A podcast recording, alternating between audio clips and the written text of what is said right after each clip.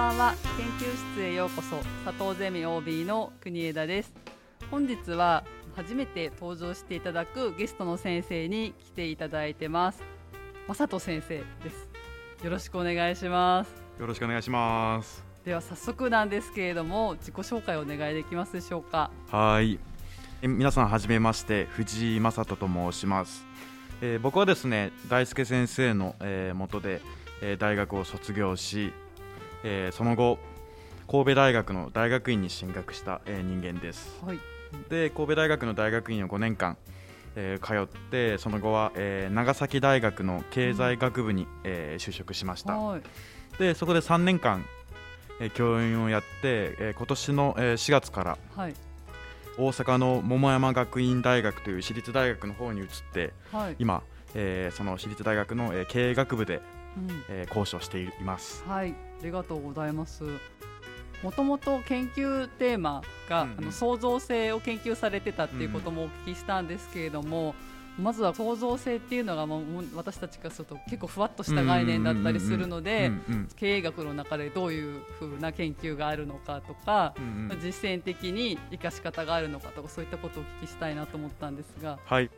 えーっとですねまあ、創造性っていうのを、まあ、イイノベーションとセットではい、か、まあ、考えられているんですよね、でまあ皆さん口を揃えて言うようにそのイノベーションは大事だよね、ええで、まあ、イノベーションっていうのが要は組織単位というか、まあ、組織でイノベーションを起こして、まあ、市場に大きな変革を起こそううん。みたいな考え方であれば、はい。創造性っていうのはもう少し個人よりというかどうしたらあ面白いアイデアが出るのかなとか、うんはいはい。どうすればそのこの業務を改善する方法が見つかるのかなみたいなのが創造性でじゃあそれをじゃあ製品として落とし込んでこうで、うん。そのお落とし込まれた製品がはい。大きくその社会を変えていくプロセスを見ていくのが、まあ、イノベーションになってくるわけなんですよ。ええええ。なので創造性とイノベーションっていうのは大きくその一つのセットとして考えられていてじゃあ、はい。個人よりの視点で見るのかそれとも組織とか市場よりの視点で見ていくのかがうんうん。イノベーションになっていくと。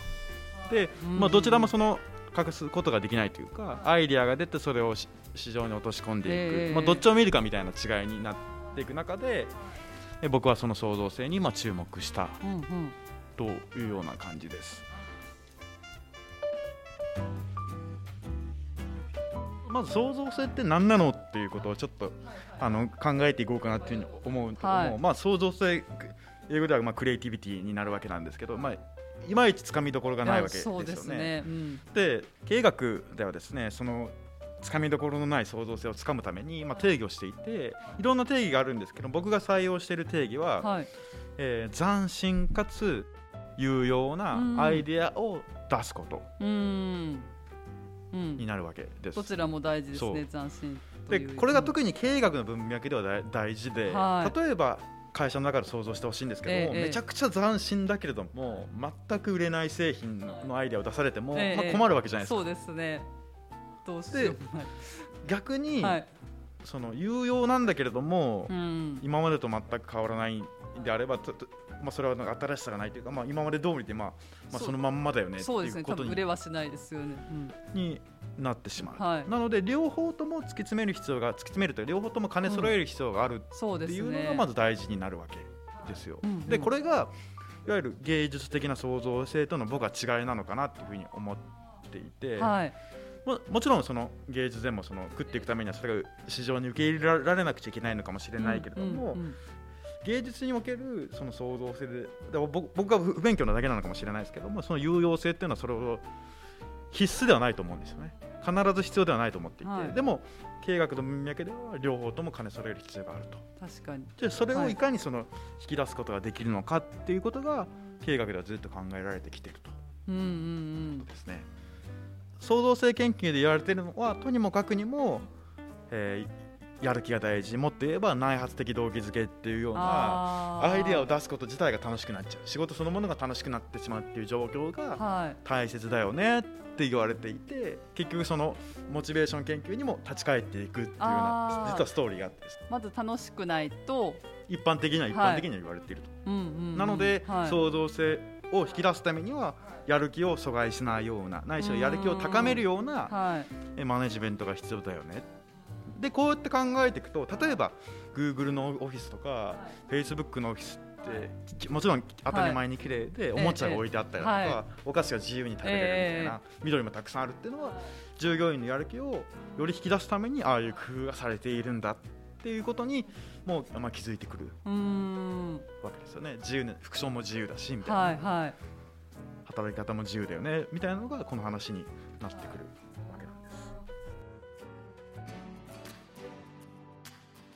最初にその経営学において斬新さとまあうん。有用だっていうことが重要だよっていうふうにまあ言っていただいたのでその観点から考えるとじゃあ楽しければ必ずしもなんか有用なアイデアって生まれるのかなってちょっと思ったんですけれど、うんうんうん。そのあたりってどういうふうに考えたらいいですか？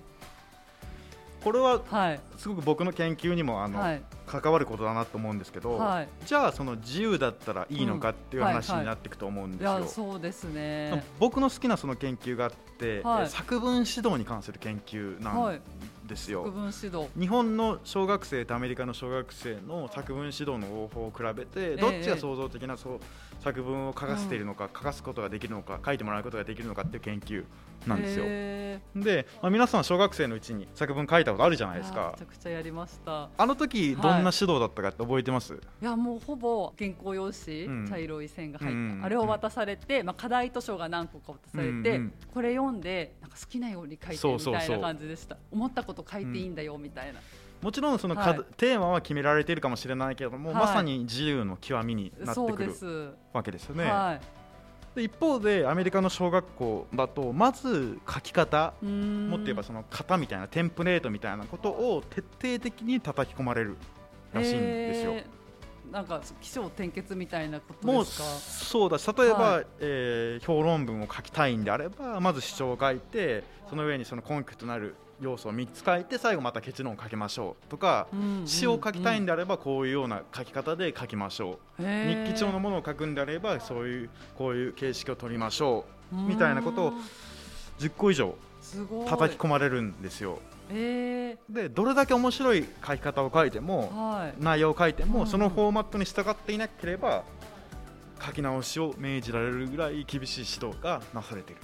いやーでもそれって今聞いて単純に重要だなって思ったんですけど、うん。結構日本で急に論文書いてとか言われても、うんエッセイになっちゃってるっていんうんううん。指摘がやっぱり先生から多いんじゃないかなっていうのを思ってたし、私が作文実際書いている中でもそのフォーマットを何も知らない状態でうん。書き始めるっていうことがうん。すっごい難しいんですよね。うんうんなんかきっとそうですよね。そうなんかそのさっきおっしゃってたみたいな詩の感じにしたりとか、えっ、と何でしたっけ？例えば日記帳で書いてみるとか。はい。そんなになんかまずいろいろ違いがあるんだなっていうのをうん。うん。小学生のそうちから学べるっていうのがなんかもう根本的に全然違うなって思います。なんか日本の小学生の作文って、例えば遠足に行って作文を書いてくださいっていうような課題が出された時に例えば遠足行って途中で雨降ってきたと、うん。ででもすぐにやんで虹が見えたみたいな出来事があったあらーみんなそれを書くじゃないですか。はいはい。え今日は遠足に行きました、うんうん。で途中雨降って寒かったけどもすぐに晴れて天気も良くなって虹も見れて楽しかったです。また行きたいなみたいなあやつがもう全4文字の内容を書くと思う思うんですよね、はい。でそれは日本の学生が日本の小学生たちがはい。創造性が低いうん。というわけではなくて彼らはその遠足の出来事をどう表現していいかが全く分からなかっただけ。なんですよ一方でアメリカの小学生ははい。自分の気持ちをどう表現しすればいいか、うん少なくとも10個以上の選択肢が与えられているわけえすごい。ですよでそうなるとそれに合った書き方で自分の気持ちを表現することができるようになっていくと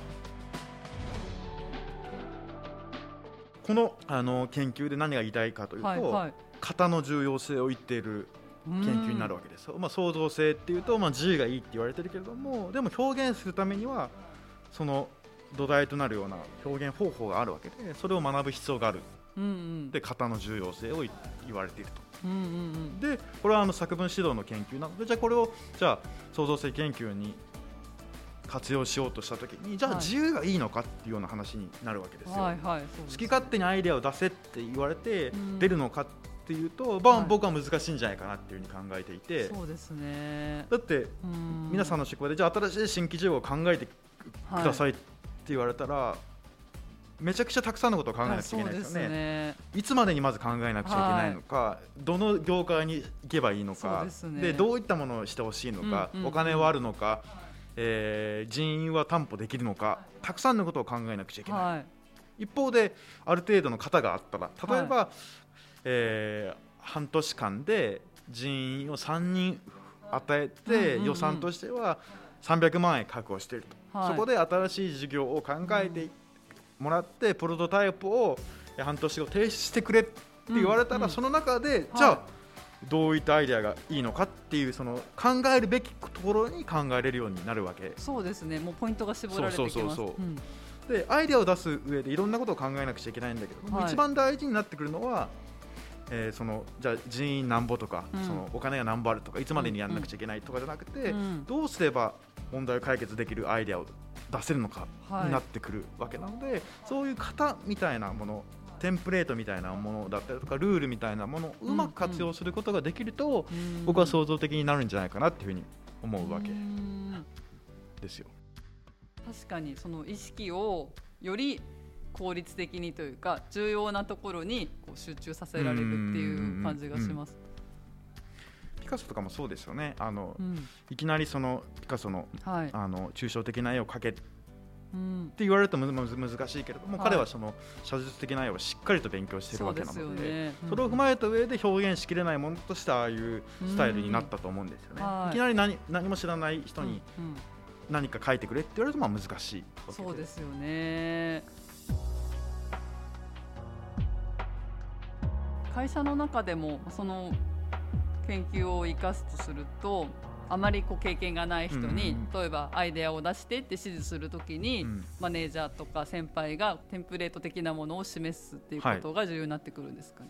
そうなんですけれども、はい。そこも結構難しくて。皆さんその、はい。上司からああやれこうやれって言われた経験あるわけじゃないですか、そうですね。それが意図的にい上司側の意図としてはこうすればうまくいくっていうふうに思ってたとしてもはい、嫌な気分になる時ってあ。ないないですかね？そうです。なんか細かく指定されすぎてうん。なんかえこれ私がやんなくても 誰がやっても一緒かなみたいな。うんうんはいうんうん。もうそうだし、はい。なんでこれやんのとかなんかはい。